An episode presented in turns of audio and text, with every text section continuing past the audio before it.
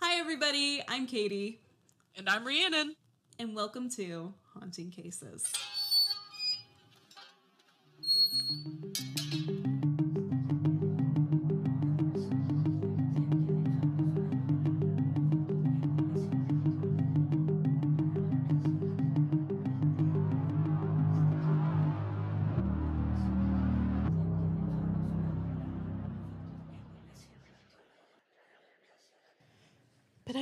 Ready, Ree. What do you mean? Welcome in, everybody. I hope that you're having a wonderful Friday so far, even if you're listening to this like right on the dot of midnight.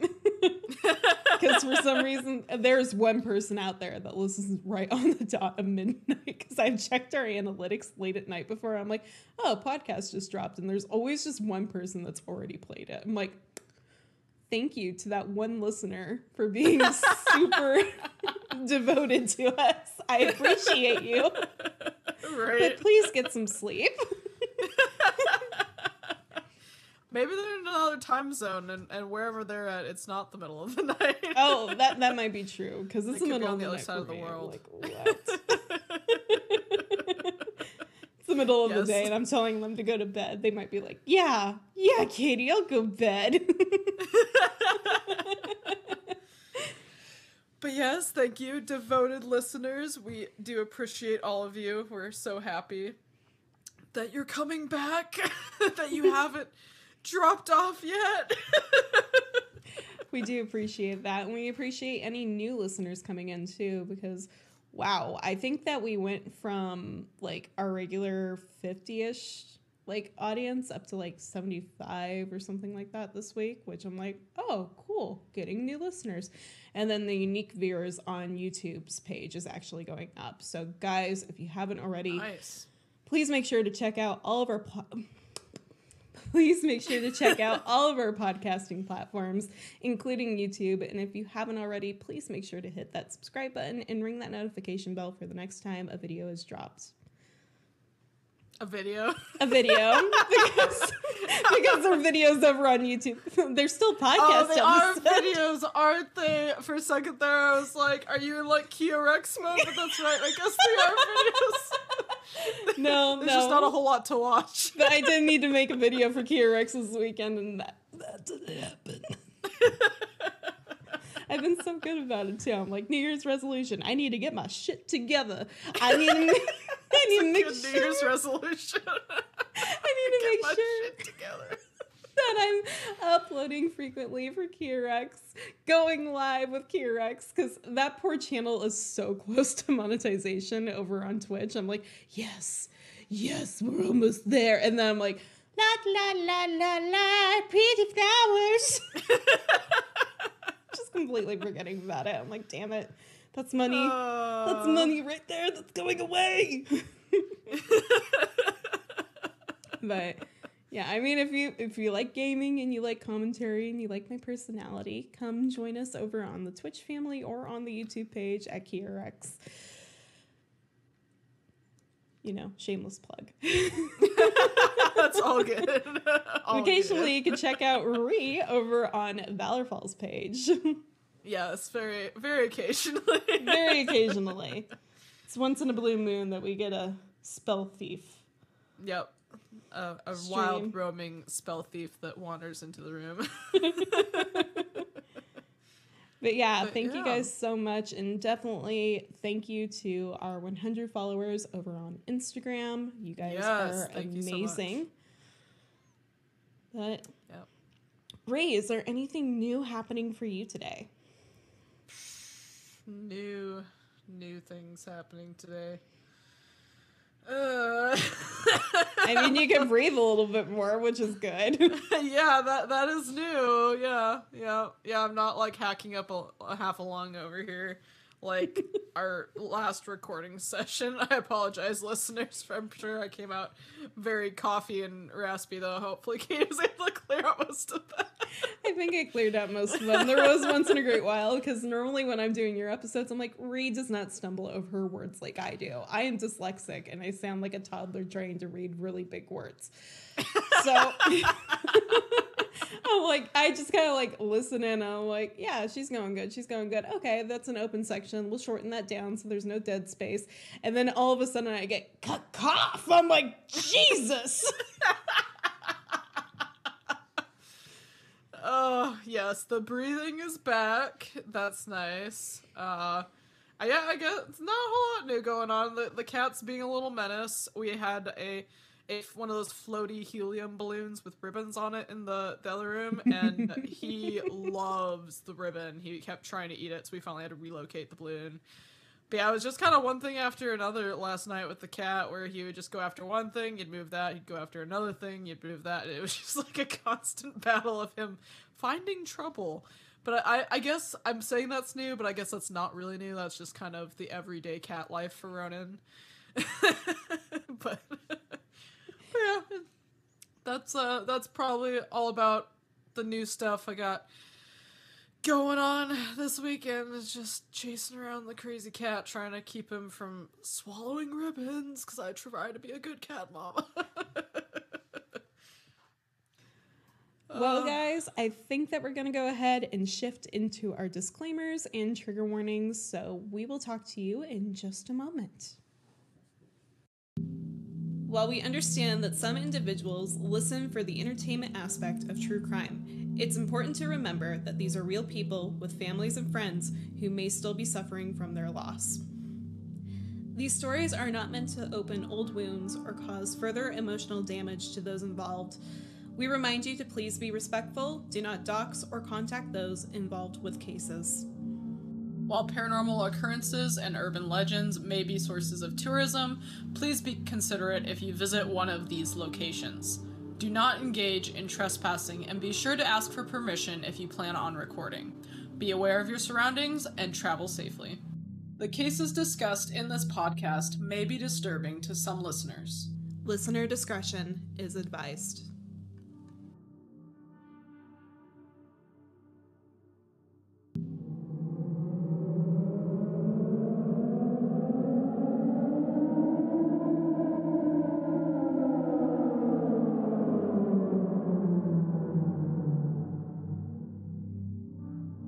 Episode, we will be discussing cases involving children or teens. These are cases that can be very disturbing to some listeners. As always, listener discretion is advised. If you or someone you know has a child who has been victimized, please call the proper authorities and look at missingkids.org or call the National Center for Missing and Exploited Children's hotline at 800 843 5678 for more helpful resources. Now, back to the show.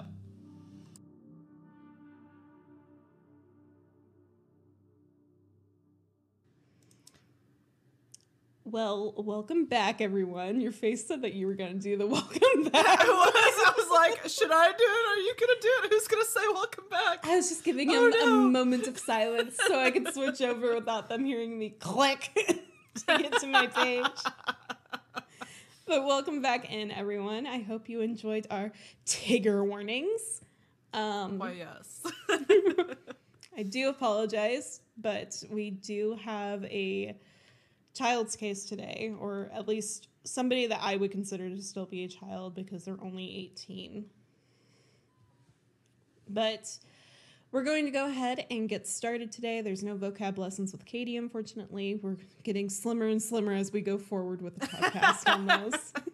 We're running out of vocab for the lessons. we are, we are, unfortunately. But as always, if there's any questions about any of the words that I use in this episode, please feel free to email us at hauntingcasespodcast at gmail.com. Brookelyn Farthing, or Brooke, was born on August 19th, 1994. She grew up in Berea, Kentucky, a town located in Madison County, best known for its art festivals, historical restaurants, and buildings, as well as the Berea Liberal Arts College. And it's a very, very tight knit community. Like everybody knows everybody there. Brookelyn was your standard country girl. She liked doing the outdoorsy things like fishing and riding four wheelers, but she also loved dressing up and putting on a full face of makeup to go out with friends. She loved animals and was described by friends and family as a sweet yet spunky girl.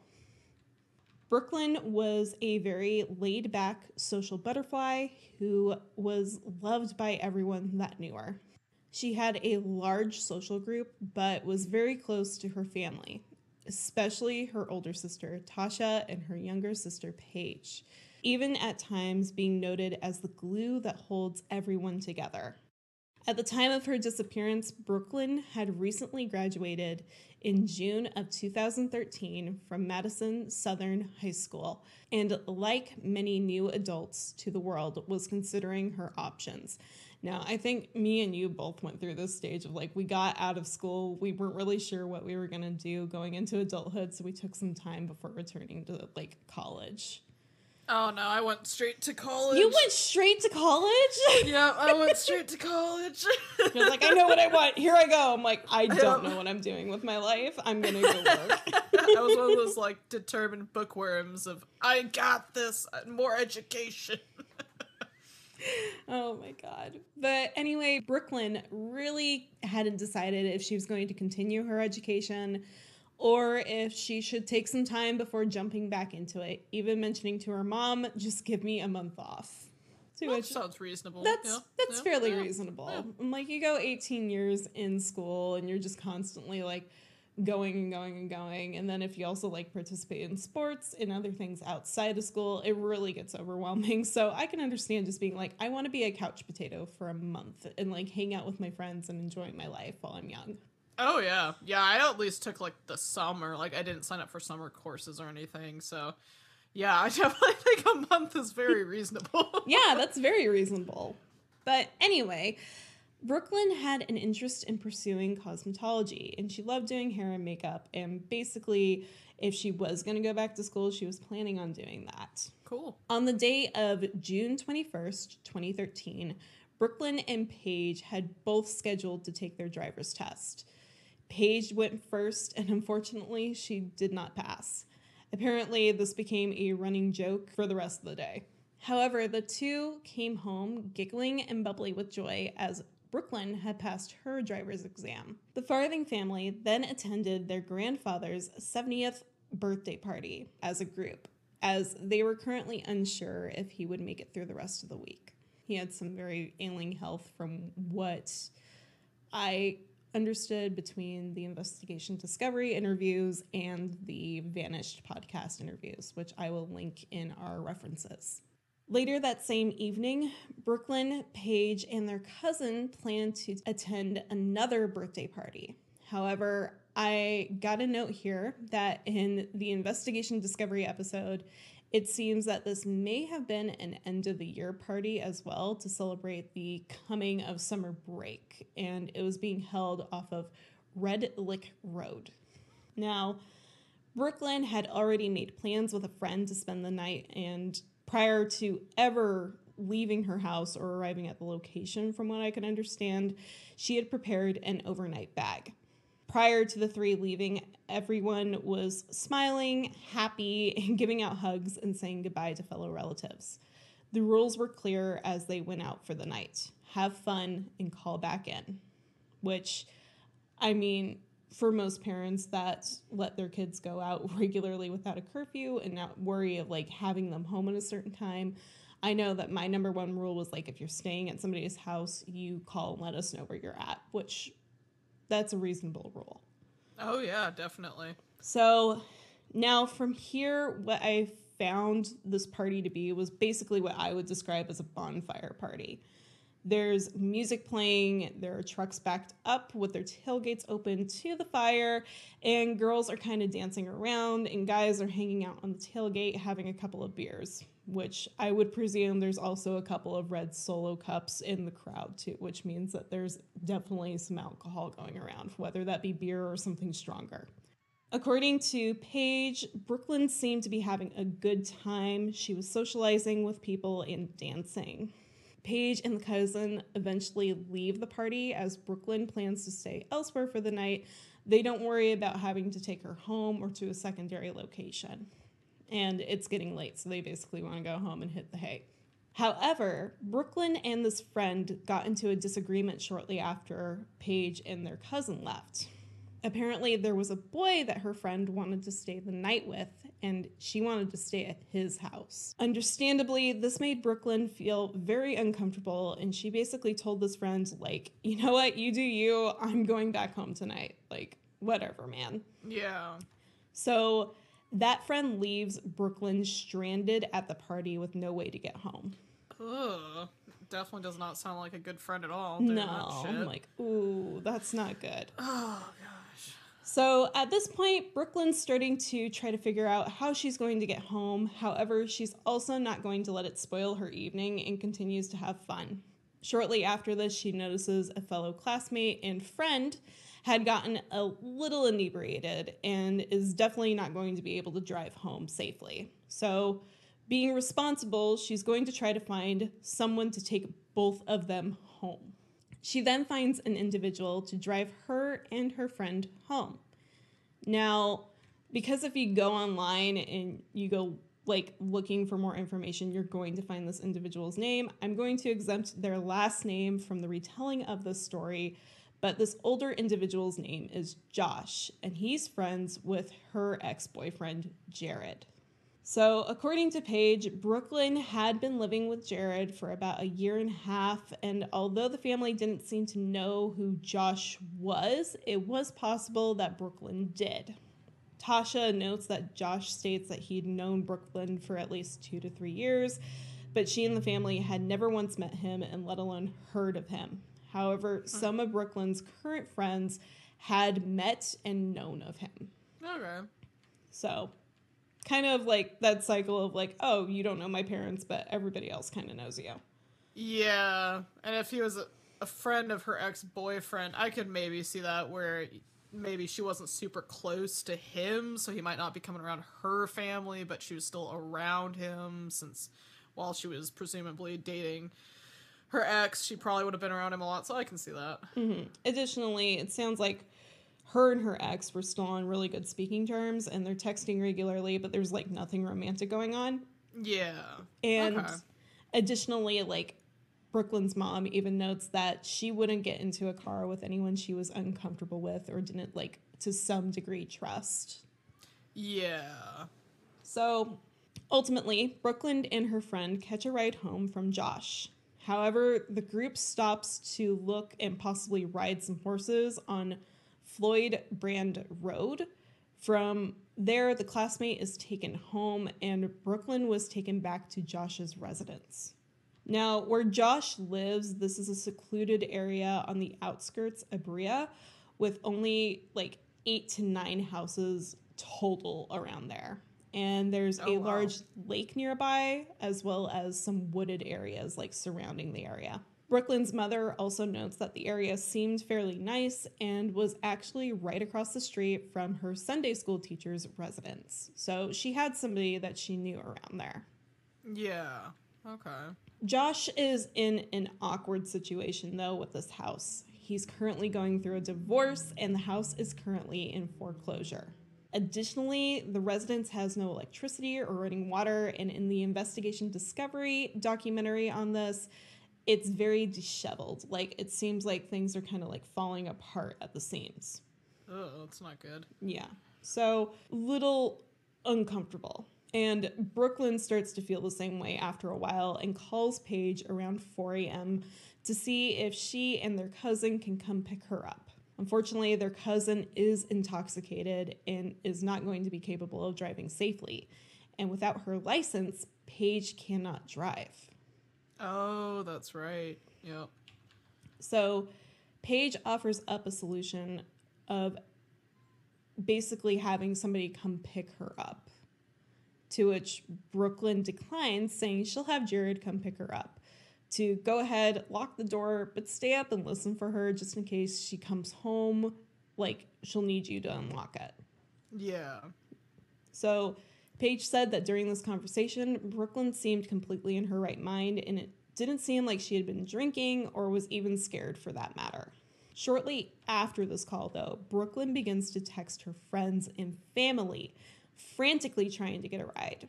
stating that she was uncomfortable and didn't want to be there anymore. One of these individuals being her ex boyfriend, Jared. At around 4 a.m., Brookelyn writes, Please come pick me up. To which Jared explains he cannot get off of work until 6 to 6:30 a.m. at the earliest and asks if she'll be okay there until about 7 a.m. Brookelyn says that's fine and Jared asks, "Are you okay?" Brookelyn then again states she's fine and she's been drinking, but she'd sobered up. She also notes that his friend had gone into the other room and passed out, and she was still sitting on the couch smoking a cigarette. At around 4:26 a.m., Brookelyn begins to become more urgent and begins asking, "Can you hurry? Please hurry." And I'm scared. Now, because Jared is working a night shift at a factory and believes everything is all right, he's not regularly checking his phone. But when he does, he sees the following message sent at 5:30 a.m. Never mind, I'm okay. Followed by, I'm going to a party in Rockcastle County. Now, I want to note from here there's a lot of discrepancies between timeframes being reported by the media. Like some of these different media sources say that, oh, it happened in the AM, some say it happened in the PM. There's like things happening before other events. So, just in like rough mindset, like keep that in mind. Like this might not flow according to the actual timestamp, but I tried to the best of my ability to keep it in a flowing matter that seemed correct based off of interviews and testimonies given. So, at 9 a.m. that morning, Brookelyn did not show up to a car show she planned to attend with a friend. This friend then reaches out to her family and asks if anyone heard from Brookelyn, to which the family says no, they haven't. Brookelyn's mom mentions how she's the type of person who would send thousands of text messages of where she's at, who she's with, and where she's going. So this is kind of strange. However, the family isn't quite in full blown panic mode yet, as it was a late night last night. There was obviously drinking at the second party, and maybe Brookelyn had just fallen asleep or her phone had died.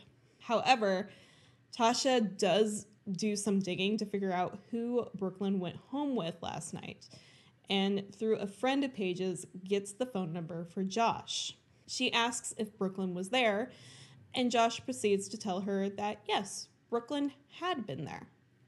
She then asks how he knew her, and Josh states that he's been friends and family with her ex boyfriend Jared, and he's known her for roughly two to three years. He then states that he hadn't seen her that morning, but mentions that she was talking about going to a party in Rockcastle County.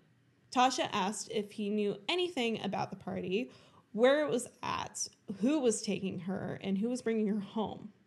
Josh replies that he doesn't know anything about the party and that he was feeling uncomfortable at the house because Brookelyn and Jared's previous relationship. More so, he was uncomfortable about being there when Jared would come to pick her up. So, from what it sounds like, he actually left before Jared even arrived. That's a little strange. I don't know. I guess he thought it would be awkward, but I don't know. That just seems strange to me. Mm-hmm. So Tasha mentions that if they don't hear anything from her or where this party is in a little bit, she'd be contacting the authorities because everyone is looking for her and she's not answering her phone. She also mentions that her husband is a investigator at the sheriff's department, I believe, at this point before hanging up. The family continues to go about their day, thinking Brookelyn will check in soon, that scenario of her phone's just probably dead or she's sleeping off last night, still running through their heads. Tasha mentions how the family was prepared to go to the lake, and it was about a five minute drive from where they lived at at the time when she receives a call back from Josh. Josh starts to state that he's super nervous and worried, including, Ma'am, I'm scared. To which Tasha responds, Why? What, what do you have to be scared of? Then he states that all of Brookelyn's things are still at his house. Tasha says maybe she left the items to go do something real quick and asked if he looked through them. But Josh responds that he had not looked through her duffel bag or her overnight bag, and he was looking at them through a hole in his window. What? Yeah, that was my reaction too. Like, I was listening to The Vanished during this interview with Tasha. I was like, what was that? so what's he like outside? Like he just came back to the house and then he has a hole in his window and he's like, "Oh look, the duffel bag's still inside." Like that doesn't make sense to me. Otherwise, is that what is he meaning? Yeah, I guess so. But Tasha was just as confused as we were. And she goes, Yeah. Why? And Josh responds, Oh, because my house is on fire. What? Oh, that's how you start the conversation is I'm concerned that your daughter's stuff's still in my house. Oh, by the way, the house is on fire. Don't you think maybe that would have been an important point to bring up sooner? What? oh my god, like because then what if she's still in the building and it's on fire? Have you called 911? Our firefighter's there to make sure she's not still inside. He seems pretty nonchalant about this whole thing. I'm like, I'm just looking at her her duffel bag as it burns inside my house. oh my god. Just by the way, the house is burning down. I'm peeking through a hole. My eyes getting a little dry, but I see her oh my things. god. So Tasha responds with, What do you mean the house is on fire? Josh states that he doesn't know what happened or if Brookelyn did it. Maybe her cigarette dropped, but when he came back from putting the horses up, the place was on fire. oh my god. Now, the red flags, alarm bells, everything starts rolling, and the family is going into overdrive. 911 calls are made, and the family starts to gather any information on if the fire department had been dispatched to the residents, and if so, what were their thoughts? Now, according to Investigation Discovery, there was a call made to 911 at 7 a.m. from Josh about the building being on fire. And do we know when he called um her mom? Like was this about around the same time or is this a while later he called her to let her know? So I'm not entirely sure when he made contact with uh, her older sister Tasha, Oh, it was her sister. Okay. but from my understanding, it might have been a little bit before 7 a.m. However, there's just so many different reports that have different times of when all this is happening that it's hard to follow. Additionally, multiple people start calling Brookelyn's phone over and over again, trying to get her to answer. The family rushes to the scene to see if Brookelyn is still there, but upon arriving, all they found was her overnight bag and cowboy boots, which the family's like, she didn't even take her shoes. Where is she? Yeah, that's super strange for sure. She wouldn't just get up and walk out without her boots. Mm-hmm. Now, according to Investigation Discovery's coverage, when interviewed, Josh stated that he last saw her sitting on the couch smoking a cigarette. And although he didn't feel comfortable leaving her there, he went to tend to his horses, which contradicts the statement Tasha gave that he hadn't seen her that morning. Yeah, that definitely doesn't line up. Mm-hmm. The only thing destroyed in this fire was the couch. And what's more, it's the only thing that actually caught fire in the house. That's really weird. It's also important to mention that there's no electricity, so the possibility of faulty wiring being the cause for this fire is out. Hmm. The only thing missing from Brookelyn's belongings are Brookelyn herself and her cell phone. Yeah, I don't like that at all.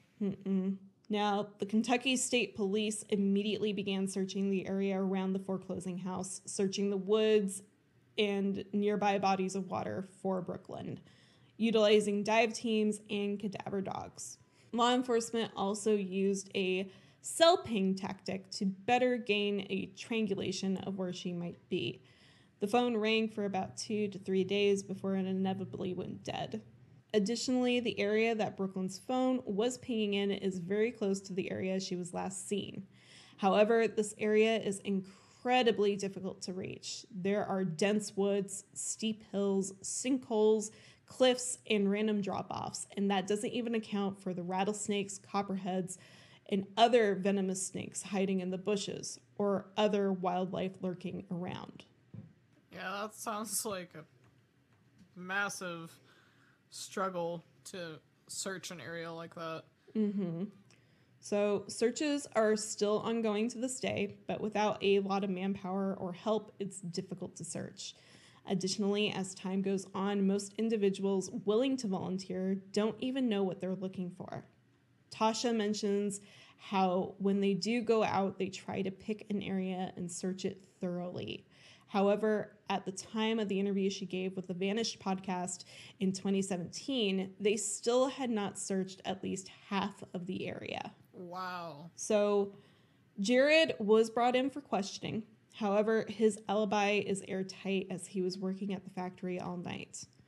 Josh was also brought in for questioning, as well as everyone else who attended the party that evening. However, no one is named a suspect in these interviews and has not been named a suspect yet, as far as I could find. Josh has also spoken with law enforcement multiple times, and according to testimony given in the Vanished podcast, he really doesn't seem to be hiding too much. Like he seems very open about going into these interviews, like he doesn't fight it and he really hasn't had anything come of it with Brookelyn's disappearance. With very little to go on, rumors began to run wild. People began to theorize that Brookelyn's disappearance may be linked to multiple other blonde haired women who have disappeared in the heartland. Now, I want to pause here real quick because I haven't fully looked into it, but with just the circumstances regarding Brookelyn's disappearance in the small county, the likelihood that it was something this big might be something like a little far fetched. However, there's still some form of like possibility. Please keep that in mind as we move forward and possibly look into those cases in the future. There are other theories that something went terribly wrong between the hours of 4:26 a.m. and 5:30 a.m. Brookelyn's family fears that something was on the couch and it was burned to destroy evidence. Additionally, Tasha mentions how strange it is that Brookelyn would be going to a party in Rockcastle, 20 miles away from where she was at, at close to 6 a.m. in the morning and that nobody knows about this party and nobody else she knows is going. The family also makes mention of how they do not believe that the final text messages sent were actually from Brookelyn, especially with her being scared and uncomfortable in the environment and then being completely fine when those are sent. Yeah, that definitely jumped out to me, just the change in tone suddenly in a very short span of time from seeming very anxious and uncomfortable and even saying that she felt scared to just suddenly saying i'm going to this party and everything's okay and not saying anything about oh like so and so's coming to pick me up and like I'll be back at whatever time. I just I don't know. I feel like like you said for one, it's super strange that she would just pick up and go to a party at six a.m. But you know, even mm-hmm. if she did decide for whatever reason to go to a party at 6 a.m. Like maybe one of her friends is like, I'll come get you, but only if you come with me to whatever. Then you'd think she would just tell her family, like, hey, I had trouble finding a ride home. Like, so and so is picking me up. We're going here. I'll see you later. It just seems like the way she they described her, she would have provided more detail if that's really what happened. If she really was going to party, it seems like she would have checked in more or just given more information so they knew what was going on. So d- definitely with how like quick that mess uh, or short that message was and how little details in that message of just in this county like that's not even i'm going to a party at such and such address in the county is a huge area for one and two just that quick of a turnaround in the change of tone that just doesn't seem very likely either that she would go straight from being scared to all of a sudden I'm fine. Unless it I think the only time you'd see a quick turnaround like that is if, you know, somebody she trusted had come and picked her up and she was going home or going somewhere that she felt like was safe, then I could see her being like, I'm fine now. But yeah, just the I'm going to a party in this county, that just seems so vague and strange that just all the different factors together definitely make it seem off. Yeah, there's something weird going on there because when I first watched this like documentary on investigation, I literally like paused and like why would she be saying like i'm scared please come get me like basically begging for somebody to come get her get her out of the situation because she's uncomfortable. She hasn't been in this like type of environment that there's no electricity there's no running water. She's obviously been drinking previously and honestly the first thing i go to when i sober up is water. Oh yeah. And then all of a sudden it's like never mind i'm okay Yeah. Super super weird. So, law enforcement have spoken about how they are still continuing to work on this case to this day and how voluntary disappearances hinder cases like Brookelyn's in the public eye. Speculation that an individual left of their own volition or ran away can be detrimental in how these crimes are solved. The current investigator does not believe that Brookelyn left of her own free will, and this was not the case of somebody walking away from their life to reemerge sometime later. Yeah, and that's the thing. If she was a teenage runaway, why would she run away without her boots or her mm-hmm. overnight bag? And I mean, even if it was a situation of, I feel so unsafe here, I just need to get myself out of this place, you'd think she still would have put on her boots, even if she left her bag. You, you, she would have at least put on her boots and walked out in her boots. I can't imagine she'd go running out barefoot unless it's my life is in danger, I need to run. You know, if she just calmly got up and walked out, she would have taken the time to put her boots on, so that just doesn't add mm-hmm. up. Yeah, and even if her life was in danger, she had her phone too. Like, it's not saying that her life wasn't in danger. There are multiple, like, things that can happen. And when things are heading south, they head south fast. It feels Oh, like yeah. you are in, like, 3x speed and you are fighting. Um, like, even having the momentary, like, clarity to be like, I need to call 911, I need to grab my shoes, like, it's those types of things like go out the window Yeah, and if true. it's so hilly and like it's very morbid to think about but if it's so hilly and like rough terrain over there what's to say that something didn't happen to her at the house those text messages are sent from the house because that's her last known location when she was still alive and this individual goes and throws this phone off a cliff or god knows what Oh yeah. Yep. Yep. Definitely the the couch being the only thing that burned.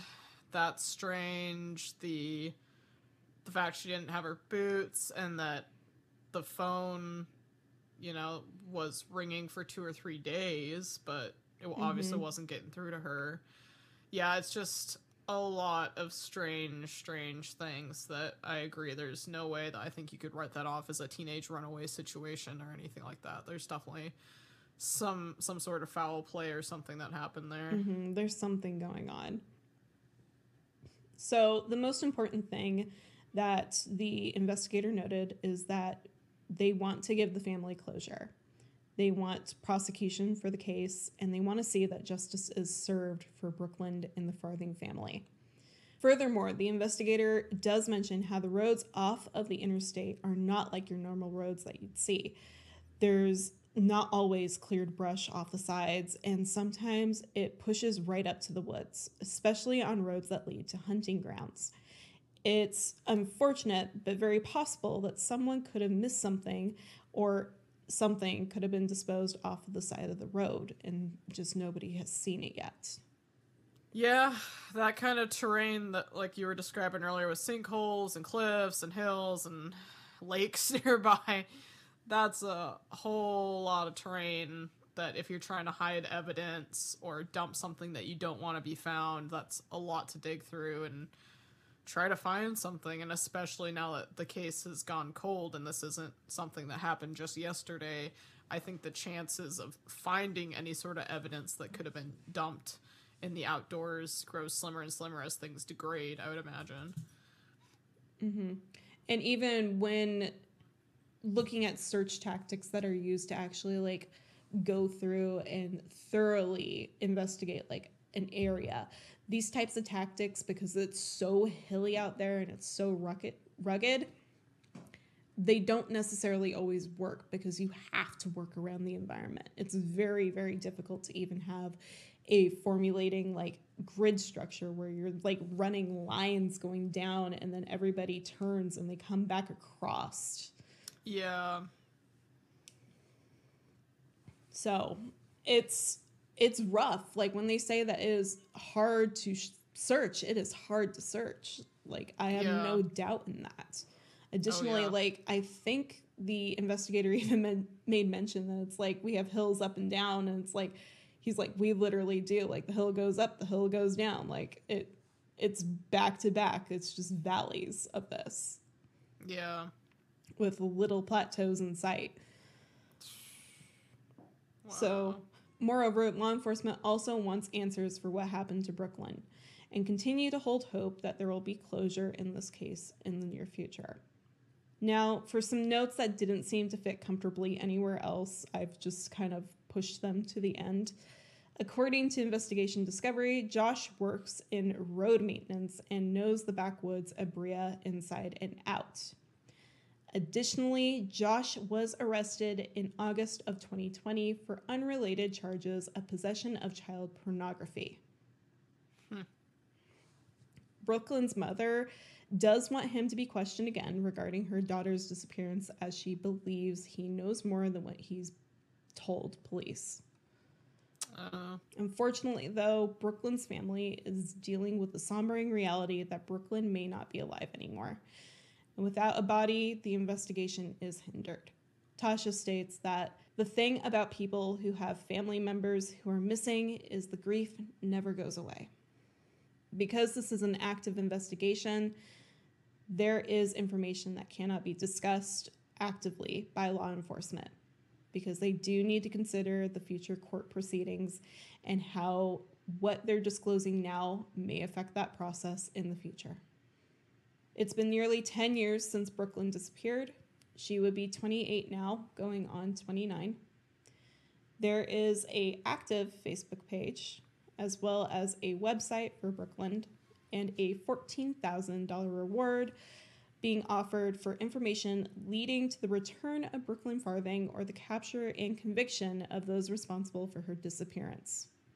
So, Brookelyn Farthing is described as such. She has blonde strawberry hair. At the time of her disappearance, it was shoulder length, brown eyes. She has her ears pierced, left and right ear, a birthmark on her left hip, and she was last seen wearing blue jeans and a gray t-shirt with a FFA insignia on it, Future Farmers of America. If you have any information regarding Brookelyn Farthing, please contact the Kentucky State Police at 859 623 2404 or at kentuckystatepolice.org. I'll also link her NamUs profile in my show notes below.